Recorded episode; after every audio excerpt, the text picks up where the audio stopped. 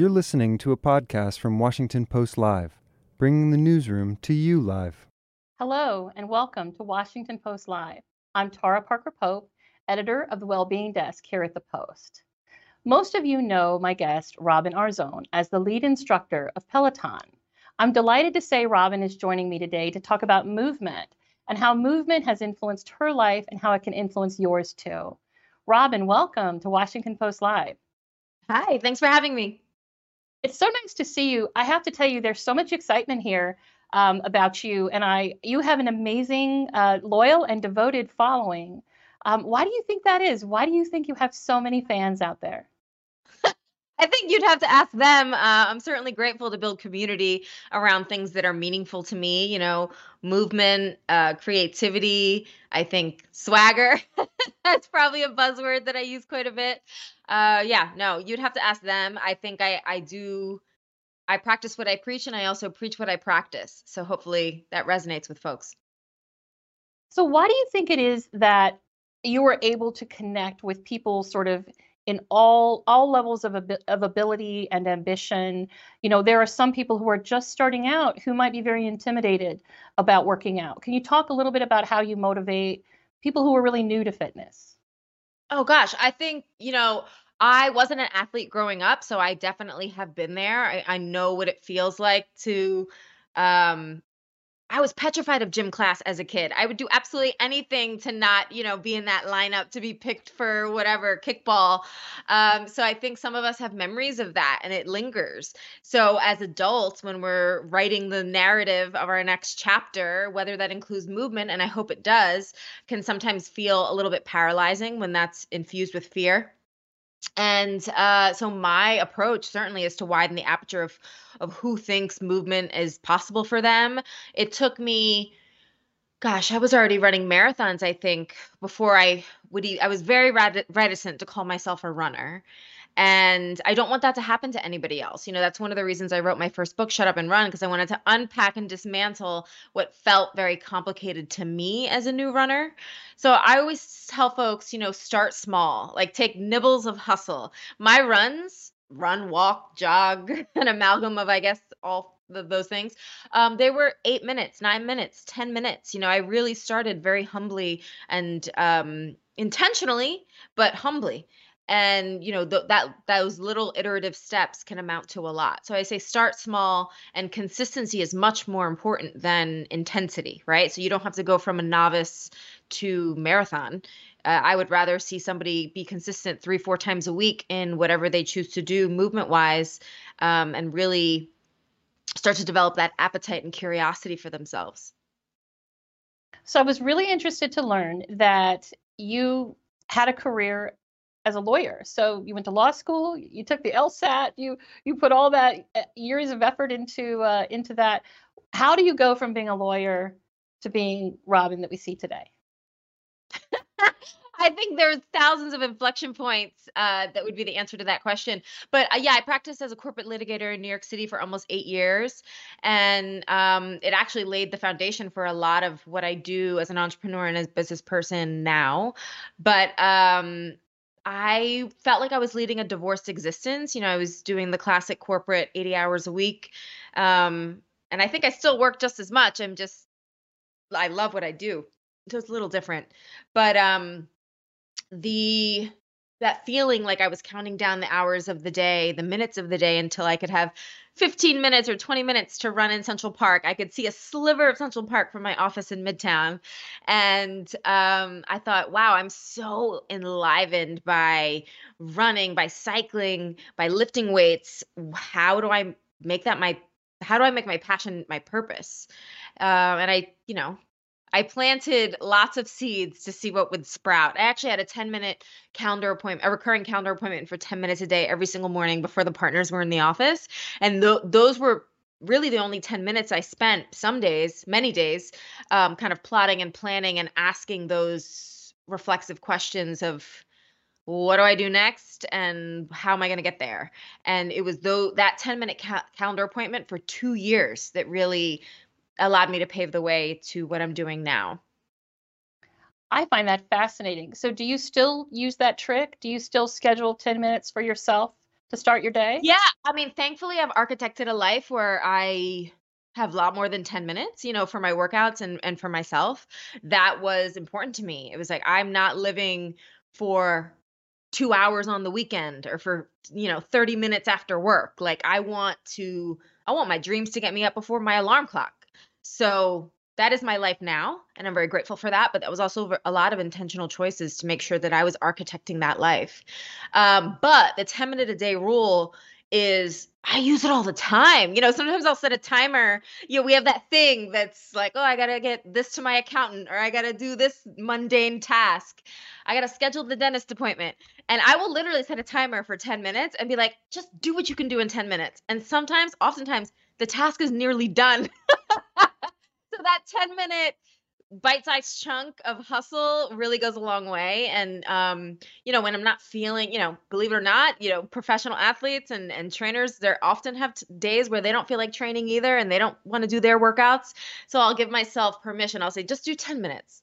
And if you're not feeling it you can hit the eject button and 100% of the time i complete my workout. So that 10 minutes is enough to gain momentum for a lot of areas in our lives I think that's really useful advice. I hope people remember that and, and use it because I think that, you know, when we talk about making change, sometimes we can be very overwhelmed, right? It can feel very big and very scary. And breaking it down into you call what do you call it? Nibbles of hustle. Nibbles of hustle. it's a great, it's a great, it's a great uh, tip and a great way to approach uh, you know big things and big change. So you've talked about, you've spoken about the space of movement and that that was a priority for you. What what does that actually mean? The space of movement. What does that mean to you? I, I mean, developing a movement practice can take a lot of different you know that, that that can be a lot of things to a lot of different people for me it's carving out that time to lift weights to run to teach at peloton of course and that enable it. I mean the energy that I gain of course we're expending energy in those workouts but the energy that I gain on the other side allows me to be who I am in the world. It's a way that I protect my peace. It's a way that uh you know I metabolize stress and the day and you know the stuff the gunk from that builds up from the day and the week. And um it is really foundational not only to who I am you know as a mom and a wife but as a business person so you know, you have a, a lot of uh, interesting things in your past and in your life, but you did go through a really traumatic experience when you were very young. Are you comfortable sharing that and talking about um, that trauma and how it shaped sort of where you, you know, the path that it set you on? Yeah, I mean, that now, you know, having decades of distance from it, I right. can draw on that experience and find strength. You know, it took me years and years to, of processing trauma, you know, being held at gunpoint is not something i mean i like still remember what gunmetal feels like on my temple right so like you there is a visceral thing that I don't know if you ever get rid of, but it dulls for sure. And for me, running was it. You know, I sat in therapist chairs. I did all the things that were recommended to me. And, you know, of course, I'm sure that was healthy and helpful. But for me, the inflection point was picking up a pair of running shoes and running through it. And it's, I didn't know movement could be a form of medicine. I really didn't because I truly hadn't run a mile before I was 20 something years old. And the, the way that I was able to take my own power back and then build on it was um I thought I thought I mean yeah i love i love talking about it because for me that was that was when the game changed and i started to kind of have big be the main character of my own story. Do you remember that first run? Like how vivid are those memories of when you put oh, on gosh. the shoes and you went out and ran? I do. They weren't even running shoes. I think they were like like Keds or something. Like they were really not even appropriate for running. Um, and I remember having the key. I was um, in law school at the time, and I remember having my car keys in my hand, and walk I was about to walk out to my car and I just said I put the car keys back in my pocket and I just went on foot. And it was about a 20 minute, 25 minute walk to campus, about a mile, I guess, mile and a quarter. And I have no idea why I did that. But after class, I did the same thing and I kind of jogged. You know, I had I kept left left my books on campus and I jogged home and it was horrible. Like it didn't I it wasn't like this Forrest Gump moment where I, you know, was like, yes, now I'm a runner. It was horrible. But I said, I'll be damned if I'm going to prepare to take the bar exam and I can't figure out how to jog a mile. so, you know, that kind of became my my side side hustle or, or my my second my secondary goal in addition to, you know, getting through law school. How long before you made this connection between physical activity and your mental health and your mental well-being? Was that immediate or did you just start No, to kind of see it over time? it, it wasn't immediate at all. I was, you know, feeling the, the stresses of law school naturally. And I would have, and I kind of started two, three days a week, four days a week, going on these very short jog slash runs and or walk slash jogs more accurately. And I would have flashes of the incident. Like I would just be at a stop sign and I would think about it. And I was also in the midst of preparing to testify at trial. So a lot of this stuff was still very present in my day-to-day life um, and I realized that at by the end of the run, I felt more capable. And I thought that capability, that little sliver of confidence is something that I have to keep building on if I'm going to get through this. And that, you know, I had some runs where it was the main topic of uh, the main kind of central thought. And then I had some runs where I didn't think about it at all. And then eventually, you know, as the years went by, I thought about that experience less and less. But it was really, really, really running that got me through that tr- the trial phase, certainly. It really is a lot for a young, a very young woman to handle, for anybody to handle, but you were really just a kid. But it does also say something, don't you think, about the role of exercise in helping to build resilience and to Oh kind my of gosh, overcome. Yeah. without question. I mean, to say that this changed my life is not hyper a hyperbolic statement. You know, I literally not only on a cellular level but on a philosophical level um, understood who my capacity for strength and capability in a completely different way because I started running. Um, and then when you add on the distance of an endurance athlete and marathons and ultra marathons, I was like, that's it. I'm unstoppable. and I wanted to really, you know, share that passion and that excitement and that feeling of capability with the world. We don't have to take it to extremes, you know, you don't have to run 100 miles to feel like you're heroic. I mean, when you feel like you're getting into that there's a level I think of friction that is a good friction, good discomfort with uh, workouts. And when we see ourselves through it and we see ourselves to the other side, that there's no price on that. Like you can't overnight, you can't get an overnight delivery on that feeling of um, confidence and capability. I've heard you talk about this idea of interrogating fear. Can you hmm talk a little bit about what that means and what kind of fear are we talking about and what does it mean to interrogate fear? so I have a very lively visualization practice.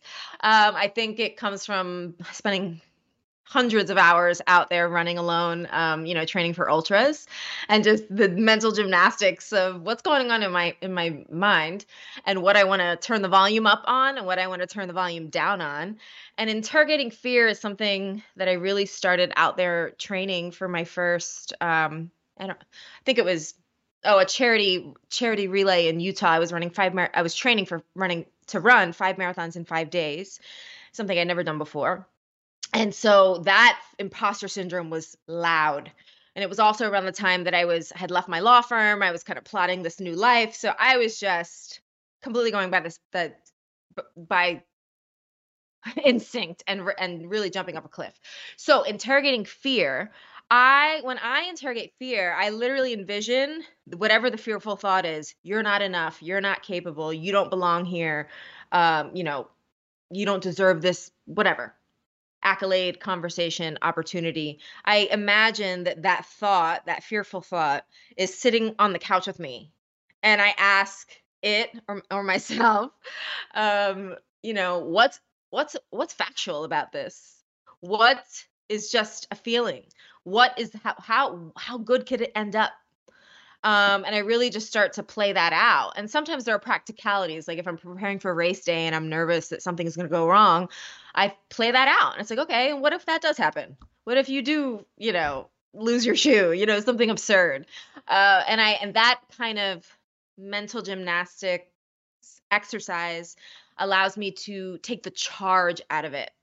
And I've taken it so far as to say like I put fear on my cereal for breakfast and that's what I eat in the morning, you know? And I'm I'm not I don't believe in fearlessness. I actually think that's a harmful concept.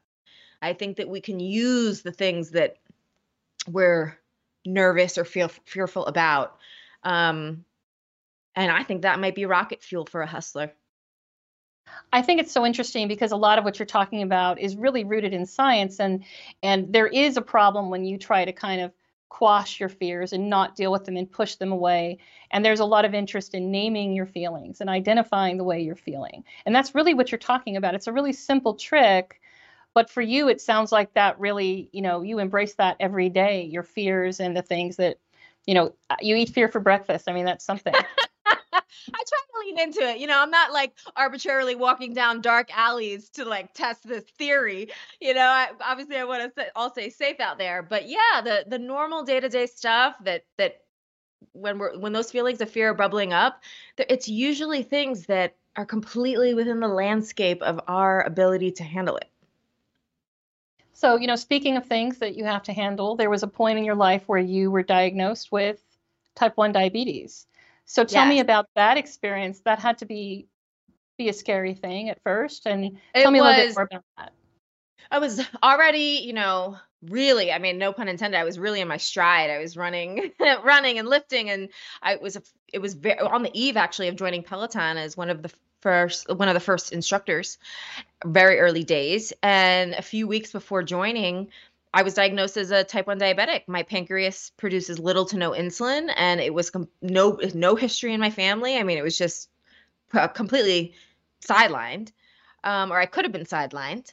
Yeah. Um, but thankfully, uh, I was I had body awareness. I had really intentional eating habits. Of course, I had really intentional movement habits, and I just thought, okay, I need to educate myself. I'm going to build a team and get as much technology as I have available to me and figure this out. And that was another moment where I could feel sorry for myself or I could focus on what I could control. And that was a that was a what turn why me into try me moment for sure. And there were de- there are definitely days when it, it's you know it's a tightrope walk. I I read a study that it was like the average type 1 diabetic makes an additional like 150 to 250 decisions a day j- to think like a pancreas. And that is certainly true. Um, but it it shows my ability to rise above every day all the time. And um, you know i'm a very i'm a very high functioning athlete. So let's go. I think it's very inspiring to young women especially with type 1 who want to be athletes and they're worried about maybe not being able to achieve those dreams. And I've spoken with athletes with type 1 and they often talk about having to be very tuned in to their their physical body, tuned into how they're feeling.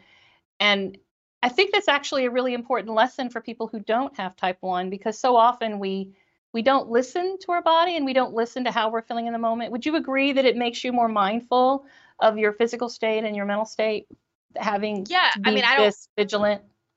I would say yeah you have you have no choice but i but i did because i was already on the on that it, i was already looking at my life through that lens because you don't get to the end of an ultra marathon without having that awareness of like how is this food affecting me? Am i lethargic? Am i fatigued? Am i energized?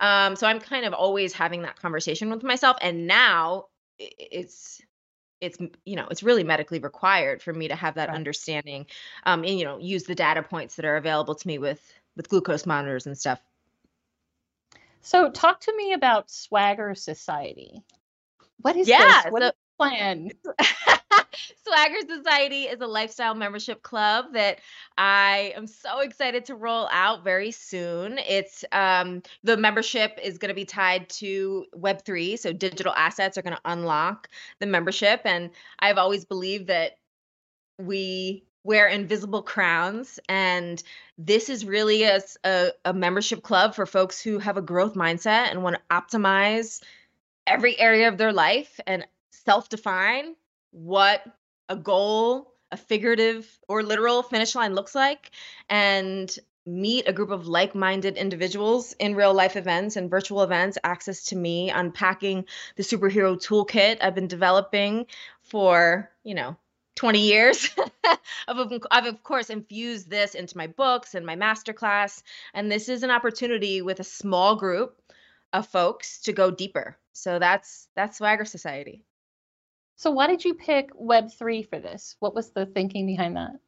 You know, I've been building community on Web2 platforms like the Facebooks and the Instagrams for over a decade and the the you know we can only go so far in building community in those spaces at least in holding co- robust and dynamic conversations in those spaces i think um, they're fragmented either buried in comments or dms and what we're building for the swagger society site is an opportunity to really go deeper and for the first time in unprecedented ways use web3 technology to have more dynamic and robust conversations. And and it, it, takes a lot of the friction out of it. And i do believe it's the future.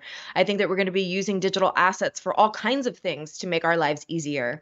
Um, so i'm not frankly is interested in the technology. Like i don't care how my phone works i just want to use it. So i'm right. excited for kind of the conversation around web3 to to Eh, you know slowly get to that point where it's the utility and the community that we're focused on. Um, but yeah it, it felt like yeah sure i could probably mail out plastic membership cards but that feels uh, that feels dated. So another favorite topic um, motherhood so you have a daughter how old is she? She's two. And you're expecting another child?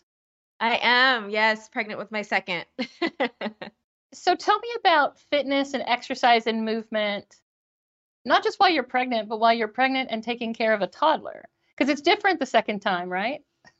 Um, it's going faster. It's different in that it's going faster, but thankfully, you know, knock on all the surfaces, I am feeling great and I'm I have not lost any steam. I'm very grateful for that. But yeah, certainly there's we're a lot busier. The the days are they are compressed in terms of what we need to get done. So it's a it's less focus on you know any individual ache or pain. Thankfully, I haven't had any of that. But um, I'm grateful. I feel good. I'm strong. I consider myself an athlete who happens to be pregnant. I focus on what I'm capable of. I focus on um, you know boundaries around my energy and time and intentional yeses and using my no to protect those yeses. so is motherhood the reason you wrote children's books? Is that what got you into writing writing for children? So I've written Strong Baby, Strong Mama, and Strong Baby. Most recently released Strong Baby. Um, Strong Mama I wrote when I was pregnant with my with my daughter, who's now two, and Strong Baby was really a celebration of the strength in little ones. Uh, I see uh, you know, in observing Athena's first steps and her crawls and squats, I'm like, oh my gosh, these are movements that I literally program in my Peloton classes. She's an innate athlete. And I want her, I don't want her to have to wait until she's 20 something years old to realize that strength. You know, so whether she picks up a, a, formal sport or not. I want her and her playmates to have a love of movement that is really innate, um, and for her to to navigate and determine. But I've really infused the books with the mantras that I live my life by, and I think that it's possible for kids to kind of to pick up that that feeling and that understanding of strength and resiliency even from a really young age.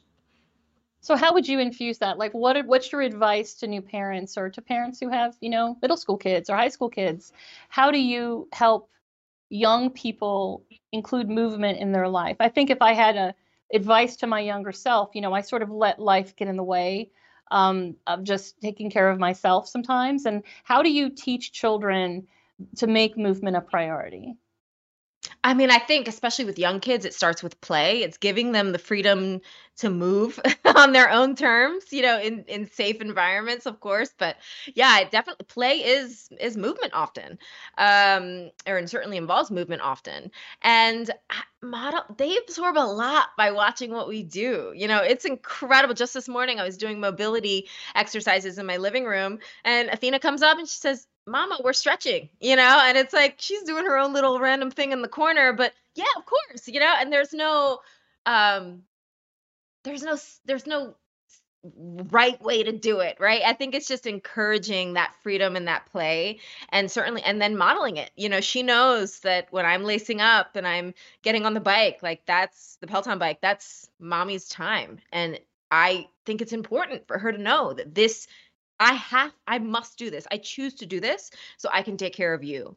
And, um, you know, if all goes well, she'll develop her own approaches to that same concept of self care. So, you know, we've come through three years of pandemic living, and the pandemic was very transformative for a lot of people. They discovered Peloton, they discovered exercising at home. Where do you think this is going for people? How do you kind of keep that momentum that people establish now that, you know, people are kind of back to a more normal life. Do you think movement and Peloton and you know exercise? How do you how do you kind of keep that front and center in your life? well, it's a lifestyle for me. Uh, right. You know, I think consistency. I think when you realize that you are that more patient partner or you are you do have more energy for the meeting or you know that, la- that very last thing on your to-do list you're consistent with your movement practice and what peloton unlocks is the ability to do it you know, at a, you know, with access to a screen, you know, with our app or access to the hardware, the ease with which you're able to access really dynamic content is, I mean, I, I literally use something, a Peloton product every single day.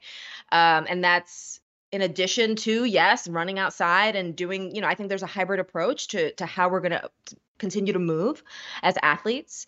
Uh, but I just, you know, recently did my book tour for Strong Baby, and you know, I was in a myriad of different hotel gyms, and without fail, whether it was at five o'clock in the morning or 10 p.m. at night, getting my workout in, there were people in there using the Peloton app to get their workouts in. So I think that, you know, having that athletic partner, feeling like you're part of a team, a family, so to speak, um, is really, really powerful. That's not going anywhere. We're rooted in community, and I honestly believe that we have the best fitness programming on the planet. So we we need to wrap up, but I just want to ask you, uh, what do you you know? There's so many people who are inspired by you, who follow you. What do you want to leave them with when you think about movement and the role of movement in our lives? Like, what is just sort of you know, one thing they can think about every day when they're trying to, you know, just be healthier and move more? What do you want them to think about? Start small. it doesn't need to involve sweeping changes of every area of your life, but movement is a keystone habit. When you prop that up and you prioritize that moment for your own self care, you are contributing to other areas of your life, whether it's your sleep hygiene, your your um, fueling habits. And I want folks to optimize movement because you are so worthy. You're worthy of the love that you give to others. And I think sometimes we're putting ourselves so low on the totem pole on that to do list. And what if you put prioritized yourself as one of one limited edition, I think that you're going to find that you have so much more capacity for all the other ways you want to show up in the world. So treat yourself like one of one limited edition and schedule your workout and keep that promise to yourself. Because when we keep those promises to ourselves, I really see our lives change. Well, I think that's actually a, a, fabulous note to end on. It's really been a pleasure talking to you. Thank you so much, Robin, for being here today on Washington Post Live. Thank you so much for having me. Thanks for listening. For more information on our upcoming programs, go to WashingtonPostLive.com.